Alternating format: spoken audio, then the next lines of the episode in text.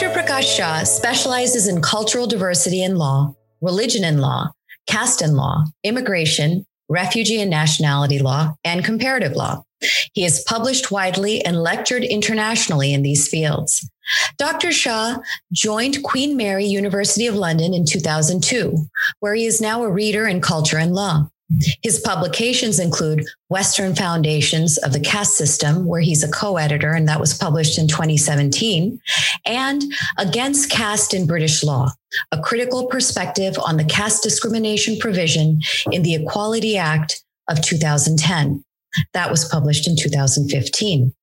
Professor Shah closely follows the Research Center for Comparative Science of Cultures under the guidance of Professor S.N. Balagangadhara a program dedicated to unmasking entrenched Euro-colonial narratives about India, which the participating researchers argue are more a memorialization of how Europeans and Christians experienced other cultures.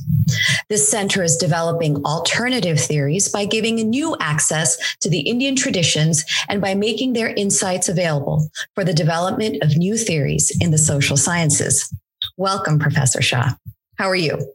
Thank you. Thank you very much. I'm fine. How are you? Great. Well, you know, we've been in conversation for, I think now over a year, or, or we're hitting at least the year mark. I had right. reached out to you uh, when headlines hit the news. He made the news here uh, when the state of California filed a uh, case against um, Cisco Systems over alleged caste-based discrimination. So that's going to be the topic of our conversation um, largely. But before we get into that, um, I'd love to have you share a little bit about your background. You're a Shah. I'm formerly a Shah Shah, so I'm going to assume Gujarati descent. Uh, but where did you grow up and what drew you to the study of law? All right. So I grew up in uh, Mombasa, uh, Kenya. Actually, I was born in Mombasa, Kenya, sorry. Uh, and I spent some of my childhood there. But uh, before, uh, with my family, I moved to the UK. We lived for the most part in Nairobi. So I'm I'm uh, I'm I've always been part of the Indian diaspora. What drew you to law? So you've done quite a lot of work on race, refugees, and migration. Um, was there something that motivated a focus there, as opposed to say, you know, like what most people do going to law school is they go to become a lawyer or an advocate. Uh, what was the motivation to pursue these areas and what's the thrust of your research been in these areas Right. Um, I think the the law question is easy to answer. My my dad was a lawyer. Actually, back in the 1950s, he came to the UK to study law at the bar. Mm. Um, and uh, so he spent a number of years here, and then he returned to uh, establish his legal practice in Kenya. So uh, you know, I, I, suppose I sort of just grew up sub taking in in uh, these kind of subliminal messages about how important law is and so on. And of course, in the background, you always had this kind of consciousness that you know the the the the, the leaders that we once thought were great, the, the, great Indian leaders, you know, like Gandhi and Nehru and all these uh, people. Uh, had, had, also uh, had a legal background, so you, you always thought, well, th- this is sort of natural thing to to pursue. Um, but when it comes to uh, how I ended up doing uh, research, I suppose uh, that is partly uh, explainable because uh, quite early on in my undergraduate uh, years, I decided that I wasn't going to practice law. Actually, mm-hmm. once I started to study law, and especially towards the end of my undergraduate years, I, I got the feeling that the bar in particular, the English bar in particular, is a very conservative arena. I don't think it's any longer that, right? Perhaps it was already developing out of its kind of, uh, you know, uh, uh, at least the image that I had of its very frozen nature some sometime in the past, you know, being a very sort of uh, English gentlemanly club or something like that. So, kind of certainly thing. not like, yeah, exactly. Certainly not like that today. Mm-hmm. Uh, and in fact, um, you might say that it's it's one of the professions which is desperately trying to assert its its uh, progressive credentials, mm. if you mm. like, you know, as as many professions are uh, are doing uh, in the UK. Uh, but anyway, th- this was the idea that I, I, had at the time, and I, I felt uh, to be quite an off-putting career choice. Um, so I sort of remained in academia by default, and um, I suppose the clinching factor was the fact that I, I managed to get a scholarship to study for my doctorate. Um, and once you've done your doctorate, you're pretty much committed to becoming an academic because otherwise you have to ask yourself the question, how, why did I spend four or five years just writing this big tome?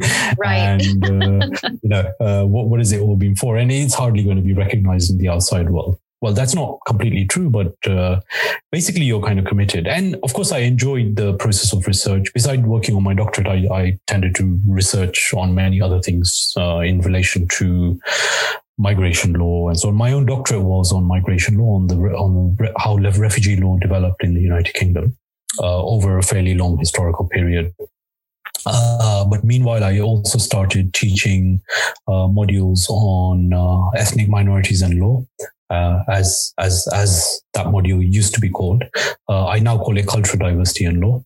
but that that module was pioneered at the School of Oriental and African Studies, where I uh, did my doctorate by a professor, now retired professor uh, Werner Menski, who also happens to be uh, one of the, you might say, world experts in the uh, study of South Asian laws, uh, including Indian law, hmm. um, and including Hindu law as well. And uh, although I never studied Indian law and Hindu law formally, mm-hmm. I think by osmosis I learned a lot from his writing. Oh. And that's one of the things I suppose that sort of awakened in me the uh, sort of orientation or the desire to know more about India and Indian culture traditions and so on.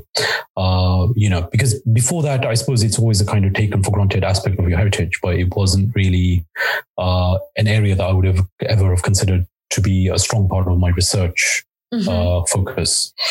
But uh, I think uh, once I met Professor Menski, uh, it, it, sort of looked more and more real. So how I developed my interest in migration law from that point was also to extend it to uh, the study of ethnic minorities and law. And, you know, as I call it nowadays, cultural diversity and law. So how different migrant, migrant populations lead to challenges or what in Britain, certainly we could be referred to as multiculturalism. I suppose you do in the United States as well. Um, and the way in which laws are, are shaped around ideas of multiculturalism and the kind of tensions that arise as a result uh, in these uh, Anglophonic plural societies. That that became a kind of core part of my research focus besides migration, the study of migration law. And then slowly I extended into comparative law and so on, largely under the influence of uh, uh, Professor Menski.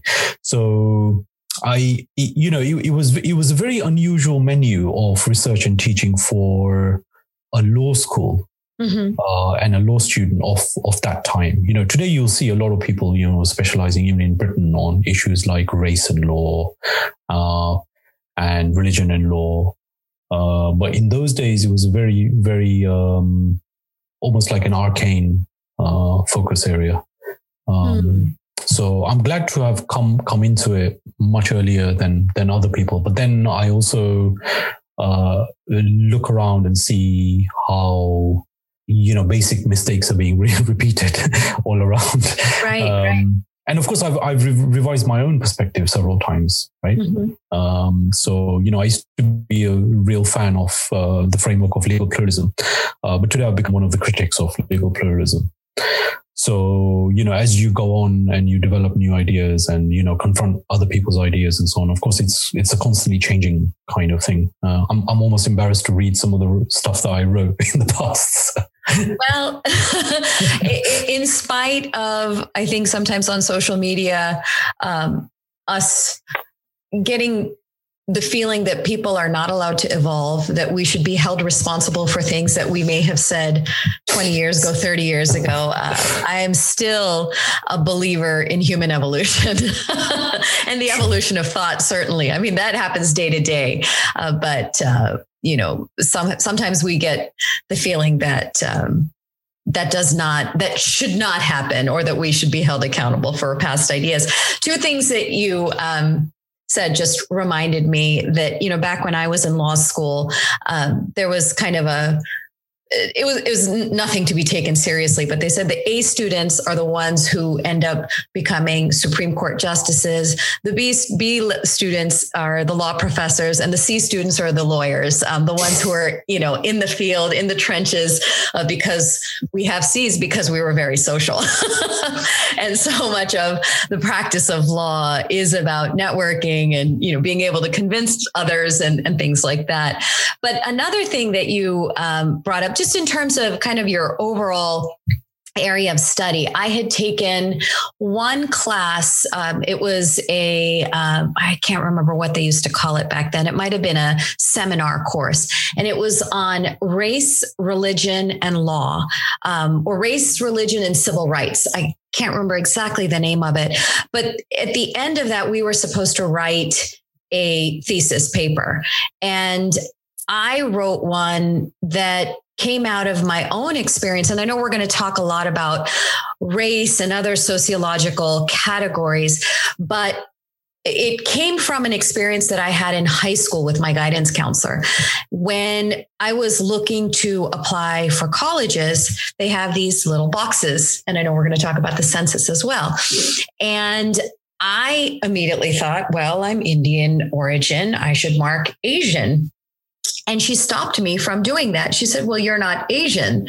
And, you know, in her mind, she was maybe thinking about facial you know features that have been associated with Asian as a racial category or an ethnic category and or countries of origin and thinking more about the Near East and the Far East as opposed to South Asia.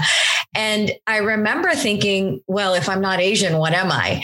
And so that led me to write a paper exploring how people of Indian origin were seen through the legal construct. And there were fascinating Supreme Court cases going back. There's a case uh, that delved into the questions of identity, and it was a case by a the plaintiff or the petitioner was a man named Bhagat Thind.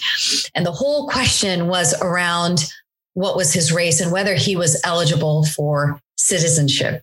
So just interesting that these are questions that have been around for so long. Um, and so that kind of brings me into kind of the thrust of what I hope will be our conversation um, for the remainder of our time you know, you and I, as I mentioned before, met in connection with the state of California's filing a case against Cisco Systems. And I had read a few pieces um, here and there about the book you had co edited, The Western Foundations of the Caste System, which approaches the contentious and complicated topic from multiple angles. So, caste seems like quite the departure from race and immigration. Maybe not, but how did that happen? Uh, okay, so there are two currents, I suppose, that came came together. Um, the first thing was that by by 2013, which I which is when I started to, you know, my antenna started to get alerted to this issue of caste and caste and law being being raised in the UK. by that time, I was familiarizing myself with some of the output of the research program of uh, S.N. Balagangadhara, right, uh, in, in, in Belgium, the research program on the comparative science of cultures. Um, and so he had already built up, uh, you know, uh, uh, a, number of scholars around that research program, and they were doing very, very serious study of comparative study of Europe and India. And part of the focus already of that program uh, was on caste. Um, mm-hmm. it was, you know, they had already started to address questions of caste um, and how conceptions of caste developed in the encounter between between Europe and India. Uh, so that that's one thing, and and so of course it, one of the things I I realized is that th- th- there is more to the problem of caste than meets the eye, and this research program is trying to give us a key to opening up that that problem in a very interesting way. That's one thing. So the the other thing is, uh, I suppose, something I mentioned already, which is the fact that the uh, the caste law issue emerged in the UK mm-hmm. uh, because and this is when I wasn't around actually. I mean, I, I was doing some other, you know, my own my own stuff, my own research, pursuing my own research interests and so on. Uh, but and unbeknown to me, there was already some agitation by activists who were pursuing the agenda that caste must be made part of the discrimination law in the U- UK. Uh, and they had already managed to do that by 2010, actually. Mm-hmm. Um, the only uh, problem they faced was that there was a uh, skeptical enough government which accepted that they would put or they would insert the word caste into the anti-discrimination law, but they wouldn't enact it in the sense that they wouldn't implement the the caste provision. Mm-hmm. Uh, that and that already happened in in 2010. Uh, but they kept the power to do so should the research demonstrate that there was a necessity of doing, you know, of implementing that that provision. By 2013, which is when I started to get really interested in, in this issue, there was an amendment led by the anti-caste activists and uh, you know some members of the legislature, including uh, a churchman uh, who, is, who was in the House of Lords, uh, Lord Harries. Uh, he's former former Anglican bishop, and they managed to successfully pass an, an amendment to the effect that uh, the government is now obliged to implement the provision on caste. Previously, it had the power, i.e., the discretion to do that, right? Uh, but the 2013 amendment meant that the government was obliged to implement that provision as part of the anti-discrimination law, and thereby making making it an aspect of race. Mm-hmm. Right. So actually, they very interesting, and this may be a discussion we can have. Is also they connected race to caste or caste to race. Um, so this is what, when when the alarm bells went right. Uh, if not just me, but many people within the community were somewhat alarmed. You know, leaders of different community organizations and so on. Um, but if you examine the dominant academic response to these moves, particularly in 2010 and 2013, you find that the thrust of the academic response was really to favor the law right? Mm. Uh, all the way, not just the 2010 version, but even the 2013 version, uh, because they were desperately, in, uh, uh, uh, maybe yeah, desperate. Desperate is probably a good word. Um, they were des- desperate to have this recognition within the anti-discrimination law. Certainly, those those academics who were at the same time working with the anti-caste activists, right? Um, and there, there was hardly there was hardly any academic, certainly no working academic like me, who took the opposite position and said, "Look, this is not right. This doesn't seem right." Right? Uh, that there is some other kind of agenda here.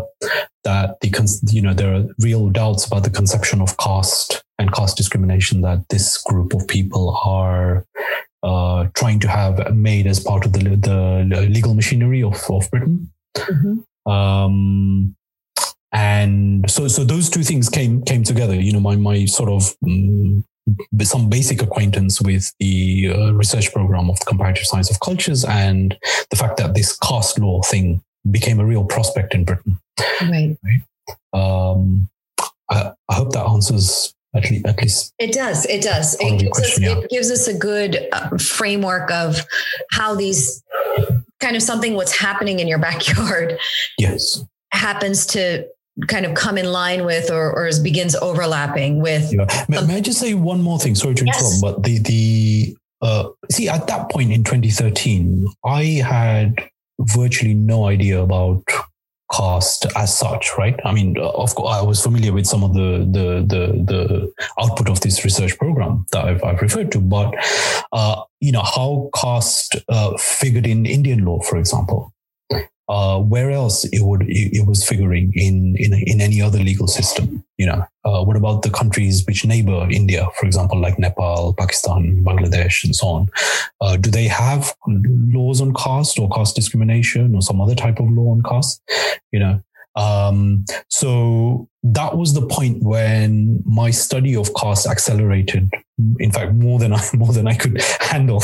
You know, because there was there was once you begin to dig into this area, and particularly Indian law is so complicated, mm-hmm. and there are so many different laws on caste. Um, there is no law on caste discrimination as such, but there are laws on caste atrocities. Right. Uh, there are reservations laws. There are even weird laws like uh, when one marries across caste lines. So if, let's say a non-SC, so a scheduled caste person marries a scheduled caste person, uh, they're entitled to get some money from the state. And so many different states in India have this kind of law.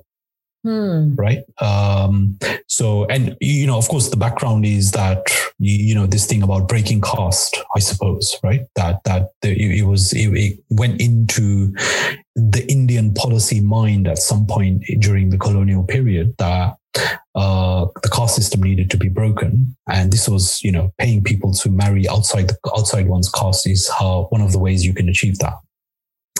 So uh, you know, slowly all, all, the all these things I became acquainted with all these things, and I, the more I researched and so on. And one of the things I realized is that, uh, I mean, this gets into further sort of deeper territory. Is that, but if you if you accept one of the basic claims of the research program in Belgium, for, first of all, that there is no caste system, mm-hmm. which is the widely held view about India and Hinduism in particular, and the conception of the caste system that we've all, so in some way, think we're acquainted with, right? Or, or we think we have knowledge of.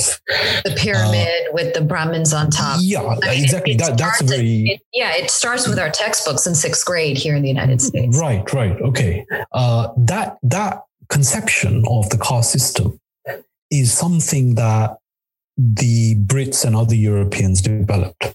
Mm-hmm. Right. Because that is how they saw India. It was in their experience of India that they developed this. And if you look at most of the existing laws in a country like India, I realize that actually there's some kind of connection between those laws and what was developed during the encounter between uh, Europe and India by the Europeans, right? So the story we have of the caste system, this triangular uh, pyramidal thing. Yes uh, and all kinds of other assumptions about caste, you know, Brahmins as priests, uh, you know, the Hindus as idolatrous people and followers of a false religion, and how these Brahmins keep everybody under the sway of a false religion, you know, uh, and oppress them under under the system that they've erected, which is the caste system. All of those kinds of ideas they're not so much in the forefront today because some of the more doctr- Christian doctrinal conceptions have been occluded. Uh, so we have a kind of secularized idea of the caste system, but actually it can be tracked complete, you know, really can be tracked uh, almost one to one to the accounts, the, the kind of, dog, you know, Christian dogmatic accounts which were provided mm-hmm. during the colonial period and, and, and solidified and crystallized and, and institutionalized within the colonial Indian legal system. So what the post independence people have done in India is really to build on those foundations. Mm-hmm. Right. And and they're they're all conceptual ideas about what caste is, what the caste system is, the fact that they, they, they need to break it or lift people outside of it or help people who are oppressed and so on and so forth.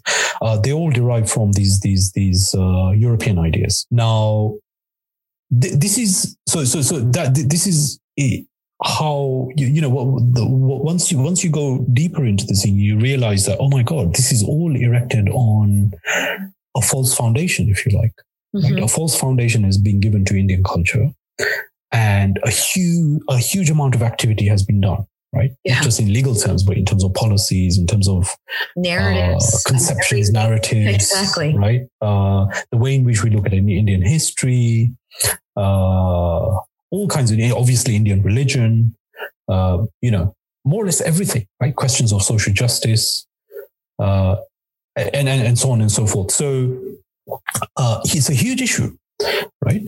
Uh, and I'll just go back to one of the things I was saying earlier. You see, if you confront this in Britain, uh, you're not going to get a huge audience, right? My audience at the time, let's say from 2013 on, onwards, was uh, the Indian community organization people, Right. Right. Those those are the guys who are the most receptive to thinking with me about how this thing has happened. Right. Mm-hmm. And what we were getting in the United Kingdom were were really the after effects, right? The the the kind of, you know, uh some kind of uh, outflow from what had already been developed in India, you know, as fundamental ideas about their culture and society. Mm-hmm. Right. So once it came into the diaspora, a lot of the building blocks were already there. And it's very difficult to challenge that. You know, we're talking about something like two to 300 years of. Right. Exactly. Work which has gone into founding these ideas, right? Developing these ideas and building them. Right? To the extent that many Indians have also internalized them. That is how they genuinely think their society is functioning. Mm-hmm. Right. So there's a kind of mismatch between their experience of what's going on in their relation with fellow Indians uh, and uh, the kind of framework they have to talk about it. Right. I, it, it's funny that you say that because, you know, right now in the United States, um, anti racism um, has become uh, a, a, pillar um, to many of the social justice trends. And what oftentimes boggles my mind, especially after having done a deep dive, um, after reading your book and then following the footnotes and reading even more and even more. I can see where uh, it's it's just a avalanche of information that needs to be gone through and we're almost approaching it with a, a spoon instead of a shovel yes. in terms yes. of unpacking uh, but to see south asian activists perpetuating things like the Aryan invasion theory, uh, to call out the community is is one of these kind of manifestations of this entrenched narrative. And and I think that um, Professor Balagangadhara calls it uh, colonial consciousness or colonial right, right right. right that we we see that day in and day out that yeah. it's become so entrenched so much a part of our not just understanding of Indian society, but in many ways, our understanding of ourselves. Mm. And so that everything that we see, it's like someone placed a certain tinted lens on our eyes and we don't know that they're there. And yeah. so everything that we see is is through that lens. So and in some sense, perhaps you having grown up in the diaspora, all of us have had those lenses on. So what was the most surprising thing you learned as you were exploring uh, the work of the research group or just in those early days? I mean, obviously yeah. now, and maybe this is a hard question to even go back that far, but what was that first thing that kind of triggered, like, oh my goodness, maybe what I've thought all along is not true? And there's right, more to right, it. Right. Um, well, actually, I, I, wouldn't even say that. I, I, think when I was entering this issue of the you know caste and caste system, uh, probably my attitude can be characterized as probably just some, somewhat naive, you know. Mm-hmm. And I, I, had a sort of very weak or faint acquaintance that there is such thing, such a thing as caste, and uh, I, I myself was not really brought up in an environment where you had to grow up to be ashamed of something called caste. Mm-hmm. Um, and and one of the th- interesting things I, I began to realize is that once I read the the material that Balagangadhar's research program was producing, if I tried to talk about it to even to fellow Indians or people of Indian origin, particularly those people who are from India, mm-hmm. or more direct connection with India, uh, you would get a lot of pushback. Mm. Right? Because their experience, or let, us yeah, let's let's say experience in a loose way, their experience or their way of talking about their experience uh, of being an Indian was actually carried with it this baggage of having to be ashamed of being an Indian. Mm-hmm. Because they always thought that they lived in a kind of oppressive society, which you know everybody was obliged to oppress everybody else, right. and you know uh, the, the, the the the sooner they denied that part, certainly that part of their uh, heritage, uh, the the more moral they they could present themselves as being. Mm-hmm. I never had that baggage. You know, I never, and, and that could, that is, so there's two things there, maybe like, oh, at least two. Uh, one thing is that probably it helped being part of the uh, uh, diaspora in East Africa. Mm-hmm. Because we didn't grow up with the same pressure of the way in which Indian heritage or this this European version of India was pushed down our throats. We had actually no exposure to the study of India. Mm-hmm. Uh, and so we had nothing to be embarrassed about. But there's another sting to that, which I'll come come to later on, right? Which which people like yourselves in the United States are experiencing today. The Indians in East Africa did experience that sting, but in a different way. Hmm. Uh, the other thing is that it made me more receptive to the kind of material that was being produced in the research program of S.N. Gangadhara. Mm-hmm. So I think part, you know, those kind of things coming together meant that I, I could be in a kind of the kind of position to start to address what was going on in the United Kingdom at the time, right? Uh, and start to challenge the dominant kind of thing that was coming through in terms of the anti-caste activists, their academic supporters, and so on. Not without its its its own type of blowback, right? So there's the, obviously I'm not, I'm not the favorite person when it comes to the study of India or the Indian diaspora among my fellow academics, right? Right. Uh, we also tried to make representations to our uh, Equality and Human Rights Commission, who which were completely backing the caste law, right? Just like your California right. Department for Fair Employment and Housing, right? Our Equalities Commission was really, really for the caste law, even before details of the nature of the caste law were released. Before any research was officially commissioned, they were they were part of it, right? Right. Uh, so that's interesting uh, we try to ad- address the government equalities office, which comes under the the, the relevant ministry, right? Um, uh, in the home office. Uh, so we, we, we, we tried, tried a lot to make different kinds of representations and trying to point out to policymakers, government officials, legislators, and so on that what, what you guys are doing is not the right thing, right?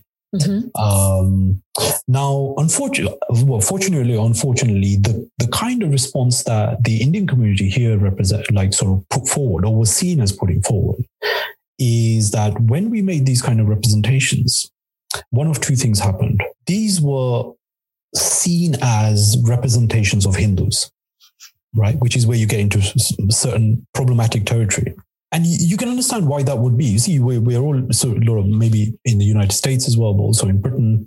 You're living under a kind of multiculturalist framework which says, okay, different communities have a say in the way in which their affairs are run. Mm-hmm. They can make representations to the government. Actually, more often than not, they receive representations from government and then transmit them to the population that they are allocated, if you like, right? Or, right, or right. affiliated, they, they speak on behalf of. And so, because this got very rapidly conceptualized as a Hindu issue, mm-hmm. the kind of stuff that we were saying also got kind of trapped into that mold, right? So, this was seen as a response. It wasn't seen as an objective, scientific, right response to a massive problem that the legislators and you know parliamentarians policymakers and so on they were creating for themselves. Mm-hmm. it was mm-hmm. seen as a hindu issue and our representations were seen as kind of niche ones which are coming from only a particular segment of the community. Right. And in a way you could say well we had no choice right? Like they, they because the framework doesn't allow you to do that. If you look around you know if you look sideways to the muslim community right Muslims didn't want to know anything about the caste law, right? Let alone support the Hindu organizations in what, what they were trying to say, right? So the, you get you get a kind of blank response. Mm-hmm. The Sikhs were quite worried.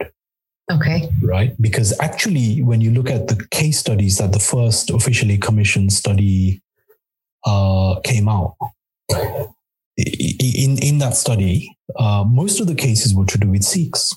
Mm. Right. And actually, that's more an index of the fact that the survey was done uh, very much. very much according to the demands of the anti-caste activists.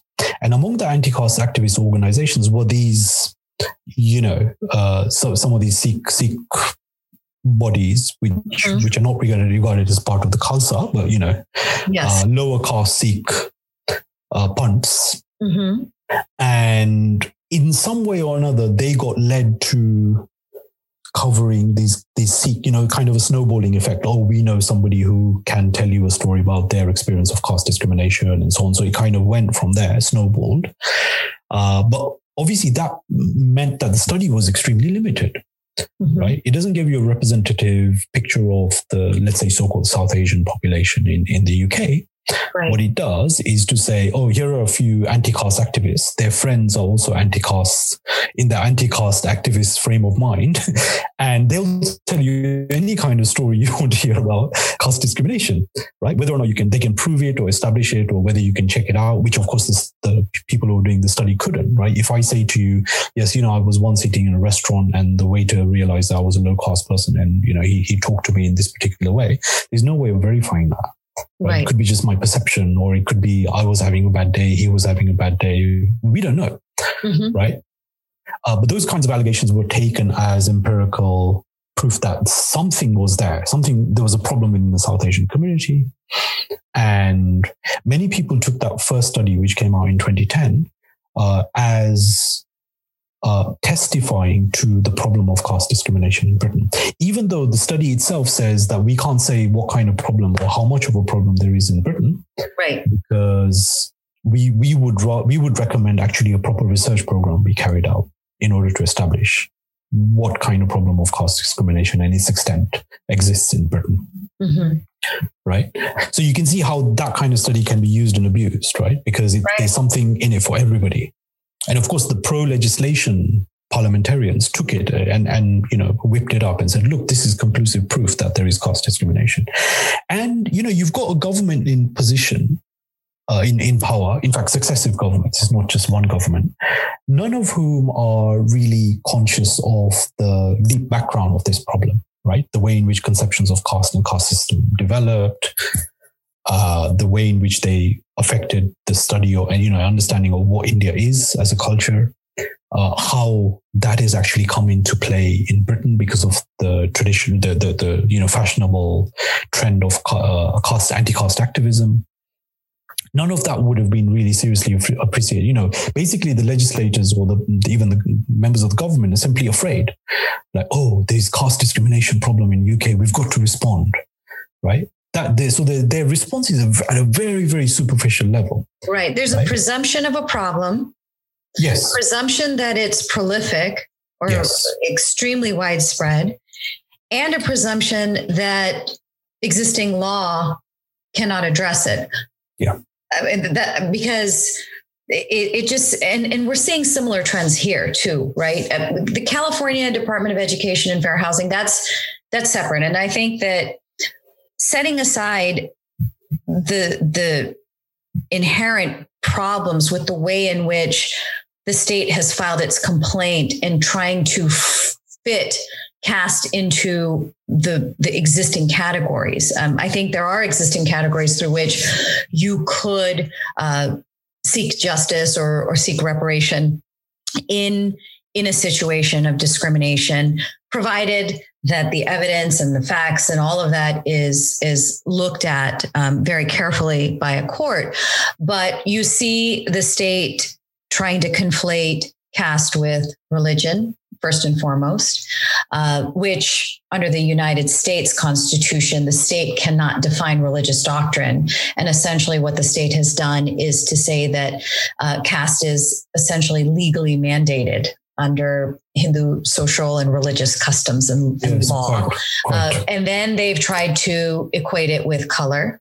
Uh, they have tried to equate it with race. And all of those, I think that your work has shown have some fundamental definitional issues that go back to how what is what is even caste and what is the caste system uh, i think that you know we certainly have said that the ancestry or ethnic origin are probably the most logical categories because of their kind of nebulous outlines in terms of what is considered uh, what are what are those categories exactly um, what do they entail?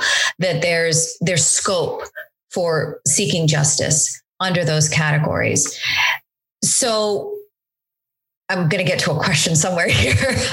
uh, You know, there, so you have this law being presented. Uh, here we have, in some sense, things that are happening in parallel. The state of California has filed the California case, but we don't have an outcome yet. It's been delayed. First, it was filed in federal court, then it was pulled out, but there's been a huge media blitz as if it's going to happen overnight. Now it's in state court and I believe the date is September. HAF has filed a third party motion based on these constitutional challenges that I've raised. One is the First Amendment issue with um, the, the state overstepping in terms of trying to define religious doctrine. But second, um, are some due process and equal protection issues in terms of not really having a definition of caste. Uh, and so there's that. In Santa Clara County, as well as the Cal State system, there are proposals that are being considered in uh, adding caste as a particular uh, protected category. So similar to the Equality Act, adding it in the absence of yeah. one, knowing whether existing law provides uh, remedy, two, in the absence of any evidence of it being widespread. So, were there any precursors? I believe there were cases in the UK. Uh, did those come before the Equality Act or after? Are you in that same sort of procedural morass where things are just happening in the absence of evidence, in the absence of actually exploring what protections are already provided by law. Can you tell us a little bit about that? Yes. Um, okay. So in uh, you know, so I, said earlier that the Equality Act, which you also mentioned, right? Uh, that there were there were two major events with that in 2010 and 2013. So in 2013, you have the situation where the government is obliged to implement that law. Mm-hmm. So, funnily enough, and of course, I'm not one for conspiracy theories, but oddly enough, in 2014, 2015, you got this new case coming up through the uh, Employment Tribunal, mm-hmm. where this woman of Indian origin who is Christian, and she claims to be a Christian tribal, mm-hmm. uh, uh, was employed by a couple who were from Delhi Indian origin couple who, who were in, in Britain. Uh, and so immediately she receives her indefinite leave to remain, which is kind of settled status, you know, immigration status in the UK. Mm-hmm. She brings an action for caste discrimination. Actually, her initial action isn't even for caste, caste discrimination. I think it was to do with back pay and so on. Hmm.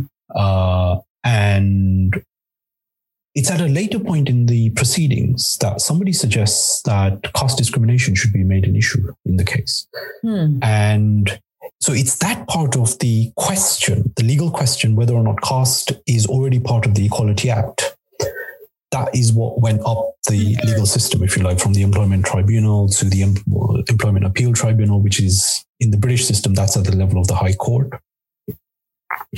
And then back down to the industry, uh, the Employment Tribunal. And there, there, was more or less a consensus among the judges uh, that uh, caste can be read into the existing provision of race in the Equality Act because that provision already extends to ethnicity. And right. ethnicity has been interpreted as extending to descent. Mm-hmm. And therefore, there is there is an argument to say that uh, uh, why shouldn't it cover caste? Right? Mm-hmm. There's no reason why it shouldn't cover caste. In fact, that's virtually how the how the judges put it. And the formulation is very interesting. They say there is no reason why it shouldn't. Not that there is a reason why it should. There's no reason why it shouldn't. So, uh, so I, I mean, uh, I'm sure the logicians would have have a brilliant time trying to figure out what you know the kind of significance of that kind of formulation. Uh, but this is the kind of slippage that you saw in the way in which the problem was formulated. Nevertheless, the judges were basically more or less unanimous in saying that yes, caste is is is part of the uh, is an existing part of the uh, uh, corpus of anti-discrimination already, right? Now, what that does for as far as the government of the day was concerned is that it, in a way it's a it's a it's a get out clause, mm-hmm. right? Because they didn't have to implement the legislation. If the judges are saying that it's already part of the law, it's already covered, which is right, it, it, which is something that could happen in California. I'm not sure. That's what we're hoping for. right. Let's see. yeah. Uh, then the uh, the the need for legislation becomes less obvious. And this is what the government then tried to engineer in a, in a uh, it's not an inquiry. What would they call it? A consultation, mm-hmm. right? So uh, the government put out a consultation in 2017 asking the question what do you prefer do you prefer that caste should be made uh, part of ethnicity mm-hmm. under the existing case law or do you think we should implement the provision on, on caste in the legislation now this is where they engineered the the the uh, the responses, right? I I mean, we're sort of pretty much convinced that there was an engineering going on. Uh, because you've got to see our our position, or at least the group that I was aligned with in in Britain, was saying that you you should reject both options, hmm. right? That we don't we don't want either. Mm-hmm. Because the very fact that you're trying to rule legally on matters of caste means that you're going to go wrong right? Mm-hmm. It's going to create some kind of dysfunction, some kind of injustice because you guys simply don't know what caste is. Nobody knows what caste is, right? right ultimately. Uh, of course, there is this deep background, right? But even that deep background is is completely erroneous, right? So you can only do that by referring to that deep background and realize that there's nothing there. It's empty. Mm-hmm. It's an empty set, if you like, right? So that's where you have huge problems. Mm. Uh, and so, the, the, well, I suppose I'm trying to explain our position uh, as it was at that time. Now, you, the particularly the Hindu groups, but also the Sikh group, the Sikh contingent, and some of the others took the position that even the Jains, actually, yeah, some of the leading Jain organization, took the position that no, we should go for the uh, case law option, mm-hmm. right? Uh, and it was, and, and this is where, you know, my earlier point about how the government actually suggests to community organizations, the leaderships of these organizations, which way they should move, how they should do something. Right. Right. So I think the within government circles, it was already decided that, yeah, actually, you know, if we can get the case law to be backed, mm-hmm. then we're, we've got to get out clause, right? We don't need to do anything and things can just go on as normal and we can get rid of the caste provision in the Equality Act because that's what seems to be creating so many problems with our, with our communities and, and also potentially with our voter base. So that's what they engineered. And a lot of the Hindu organizations in particular and Sikh organizations took that as a lead. And so if you look at the consultation responses, you can also more or less map them, right? Uh, according to the group that was you know, uh, engineering the responses, if you like. And they managed to get approval for the case law in the consultation, right? Mm-hmm. And this was a numbers breakdown. They, you know, the government said, "Oh, look, there's so many people in favor of the case law, so we're going to go with that." There's a minority who don't seem to want anything, but that's not realistic. And then there's other people who only want the legislation, right? Uh, which were the anti-caste activists, and, and, you know that that group, the church people, and and so on. So uh, this is how things panned out. So the what, the situation at the moment is that the caste provision is still in statute book but not implemented. It's actually due to be removed at some point. So we're led to believe. The case law is there as the leading kind of British response to the problem of caste discrimination. Uh, and you might say, well, there's, there's not a big difference there because it's all happens under the Equality Act anyway, right? Whether you have a specific provision or whether you go under the case law, which interprets the word ethnicity or something like that. So that's where we are at the moment. Right? Our well, dominant response is really yeah, based ask, on case law. Hmm. Let me ask you this though, uh, under, and I don't know if, if the, I don't know how the laws are set up in the UK in terms of uh, basic fundamental rights. But in the United States, we have this concept of equal protection where and you can see that these non-discrimination laws and policies are an extension of that in that the protected categories are facially neutral universal in some sense that race could be anyone it could be someone who's African. It could be someone who's Chinese. It could be, you know, anything. Ancestry, same thing. Ethnic origin, same thing. Gender, sexual orientation, age, you name it. These are all broad, universally applicable terms that could really be applied to any human, regardless of where they're from. Uh, but caste is so singularly associated with India and then specifically with Hindus. So, how and that's the argument we're making in terms of existing law as well as the specific problems with caste as a category deny equal protection. Because here in the United States we're a micro minority. We're 1% of the entire population. So without any validated proof of this problem being so widespread you have uh, governing bodies or policymakers considering adding a category that would single out and target 1% of the population.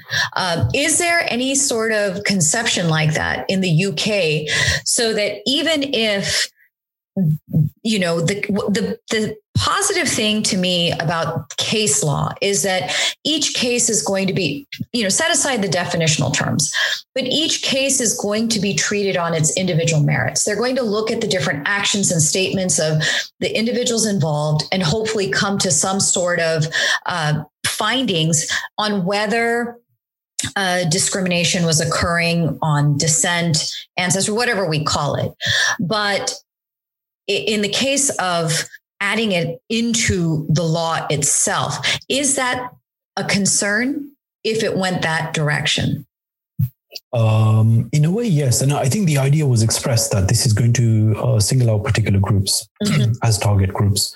Um, and, you, you, know, you've got to look, if you look at the ramifications of, of the having such a provision, um, you can, you can say, well, you know, as an employer, right. I've got to be conscious, especially of my employees of South Asian background, exactly. especially these Hindus, right? Mm-hmm. Because we all know that you know so so what you're doing is introducing a kind of presumption of discriminatory behavior mm-hmm. from the word go right uh, so it wasn't just the fact that you know here's a small group which can be marked out because of its characteristics and so on but it's also i mean what concerned us in particular was the presumptive nature of the idea of caste discrimination in the sense that you you have presumptive discriminators.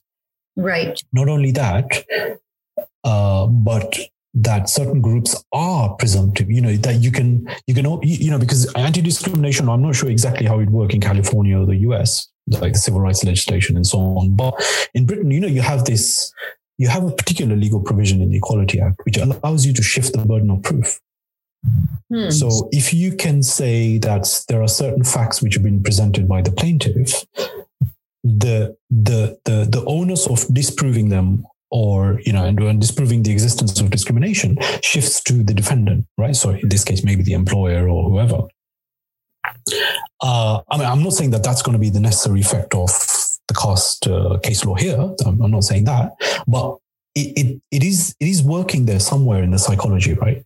Because of the dominant stereotypes which are held about, particularly about Hindus and Hinduism, mm-hmm. right? Um, and you know, you actually going going talking about the deep background. You know, one of the things I saw very interesting, particularly in the missionary literature. Mm-hmm. You know, there's been this. There, there, was always this dispute about uh, people retaining their caste after conversion, and there were some missionaries who were really upset about that in the 19th century. They, they were really like, oh, these guys, you know, they, they, we have to really be cast out of them somehow, right? Uh, and look at how they are bringing caste into the church and, and so on. Whereas there, there, were, uh, there was another set of opinion with among the missionaries who used to say, no, you know, caste is a civil status, or even if it if it is religious, it's less religious once once you convert out of Hinduism, mm-hmm. right? So anybody who was non-Hindu, for example, maybe Jains or Sikhs or whoever, it was very obvious to let's say people, people who are doing the census surveys in places like Punjab and so on that you know the, the, there is something like caste here definitely. Mm-hmm. But if you look at the missionary accounts, they used to look look upon these manifestations of caste as they saw them as less serious mm. than the if you like number one number one manifestation cause which is the hindu one right? Because that's the most idolatrous. With the others there is there is a sense you know it seems to exist more as a social status and it's almost like a civic status rather than a religious status. But with the hindus it was very clear that this is a religious status right. right?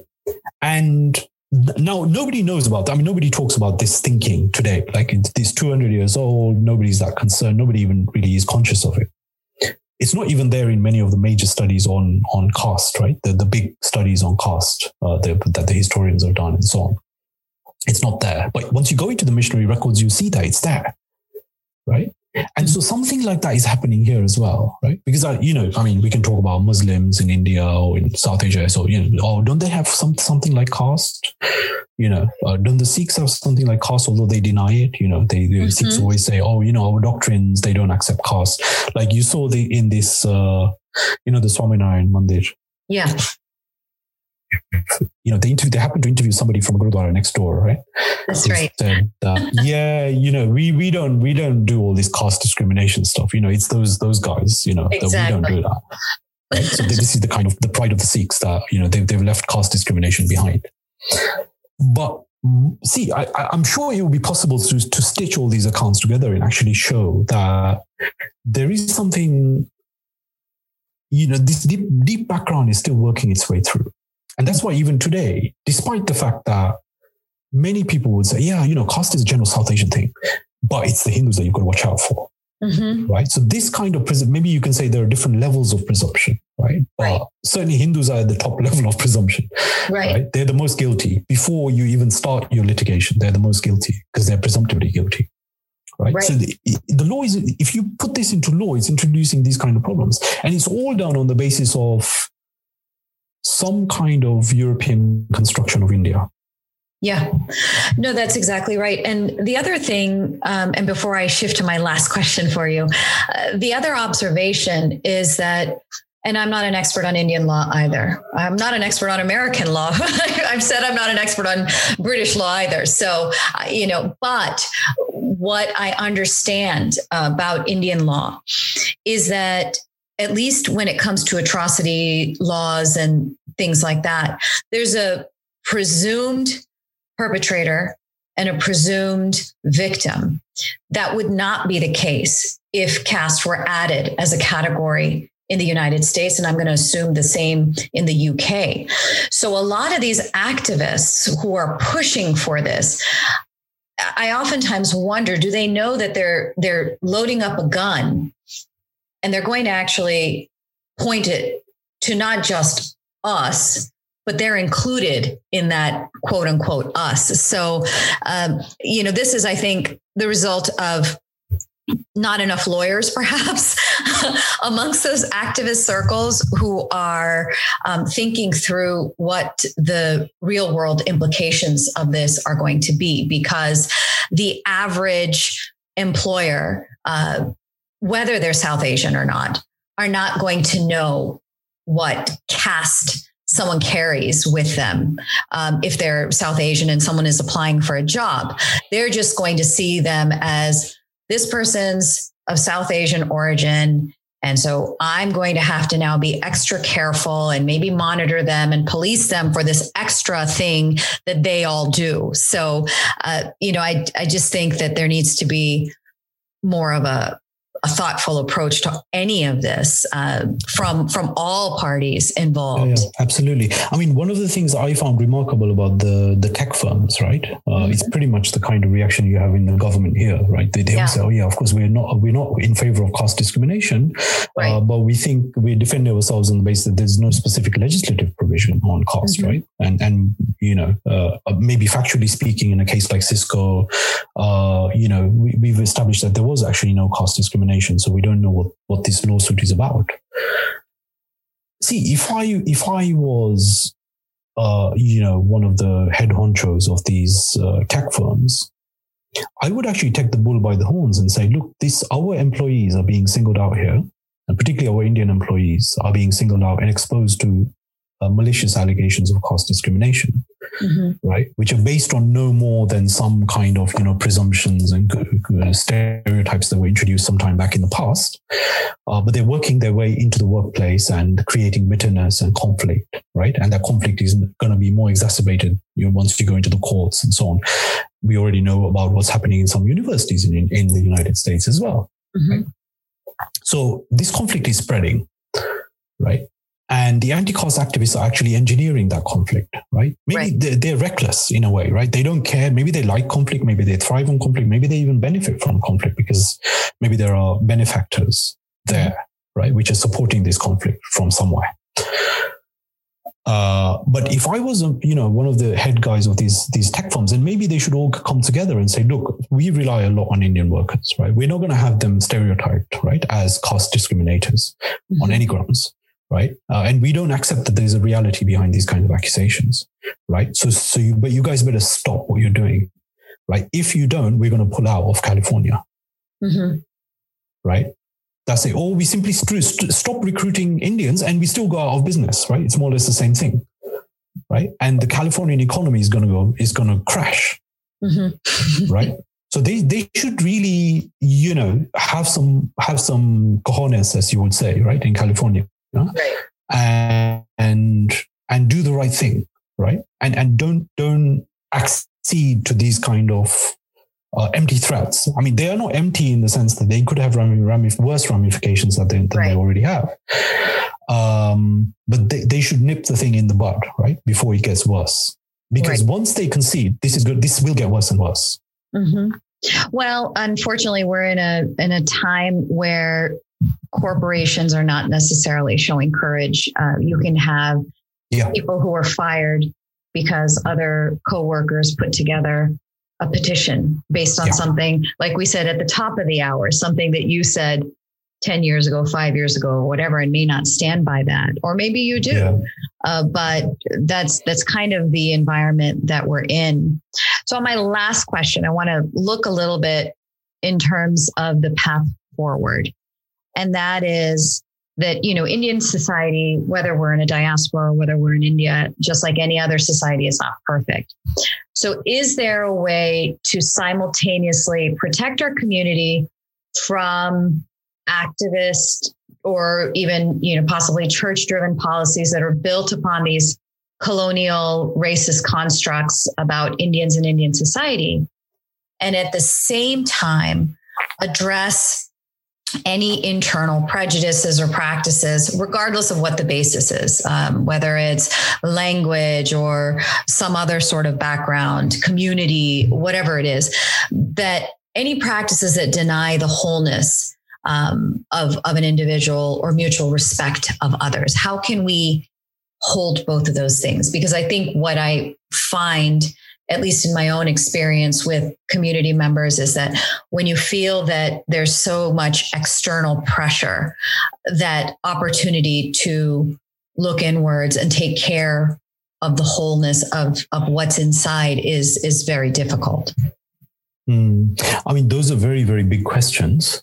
Um, I mean, what, one of the things I would say is that, uh, or I would question whether or not let me let me put it in quite broad terms because maybe that's commensurate to the question.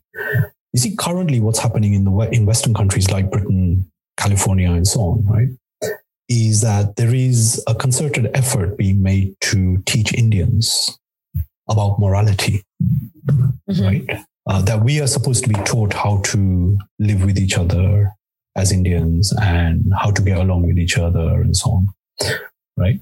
I think their starting point is wrong because it's not Indian culture which has had problems of coexistence and plural coexistence within its its kind of structural, you know, as as its structural basis. It's Western societies which have had this. Mm-hmm. And so the West, in a way, needs to look at itself, right, and figure out why is it that this problem of intolerance is a constantly recurring one, and what is what are the lessons that they can learn from India mm. about how plural societies can function together, right, right, of course, actually, Indians have to rediscover those as well, right? Because mm-hmm. you have these Western in, inspired anti-caste activists operating everywhere in India as well. They're they're they've infiltrated academia completely, mm-hmm. right? They're part of the political system. They're they're everywhere. All the institutions are dominated by them, right? And yeah. so those are the kind of people who also actually at some level believe that it's the West which teach has to teach us these lessons. Mm. Right? They are also deeply in their colonial consciousness in a way right? Uh, they think that they can't be moral without the West, hmm. right? Um, so something somewhere has gone gone wrong. Obviously, the experience of colonization is is a big part of the the problem here, right?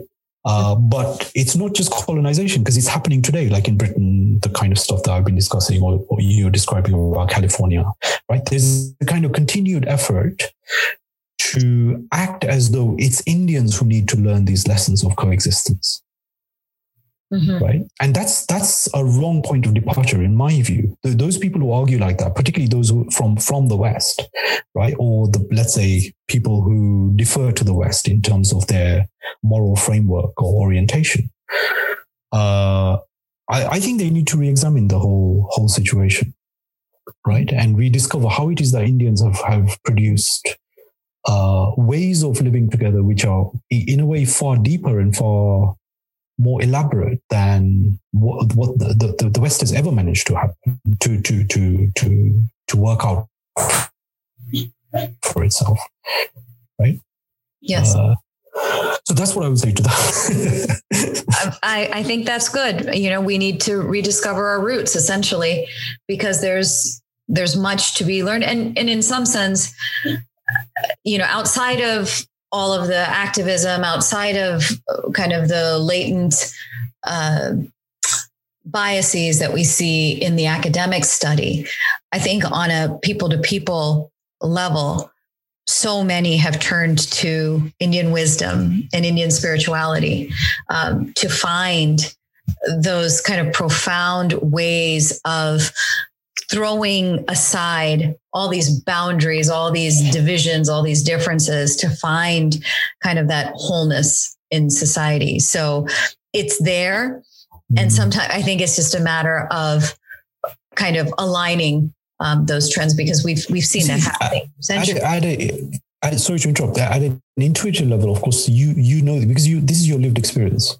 Yes right? Or, or, this is your this is part of your experience, right? I, I, shouldn't use this this rather odd term of lived experience, but this is part of your experience, right? So you know it at some level, at some intuitive level, or whatever. I think now let me point the you know the, the point the finger back back to myself and my fellow academics. Where we're failing is that we're also buying into this agenda, right? We we also want to say that it's Indians who need to learn moral lessons, right? That's what the academics are saying, right? The kind of academics who are supporting the litigation in California, for example, right? They're all saying that. Mm-hmm. The same thing was happening with the. So actually, there's an overlapping group of academics who were saying the same thing in Britain as well. I think that one of them testified at the Santa Clara yeah. County. Um, oh, really? Human oh, Rights yeah. Commission. Yeah, one of yeah. them did. so, so, so, so, that, so that's the situation we're in, right? So they're not looking at the situation; they're, they're looking at it in a topsy turvy way, right? Mm-hmm.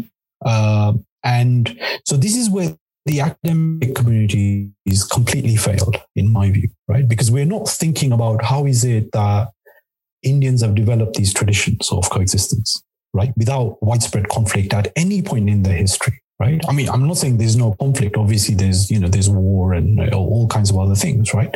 But this kind of identity driven conflict, right, which they presuppose existed in India forever, is not part of our experience in, in fact of experiences some some very very different. I mean you have to only examine how indians are getting along with in every part of the world wherever they are settled they're not introducing or reintroducing conflict and they, they, they try to keep the peace wherever they are that's it for this episode of That's So Hindu.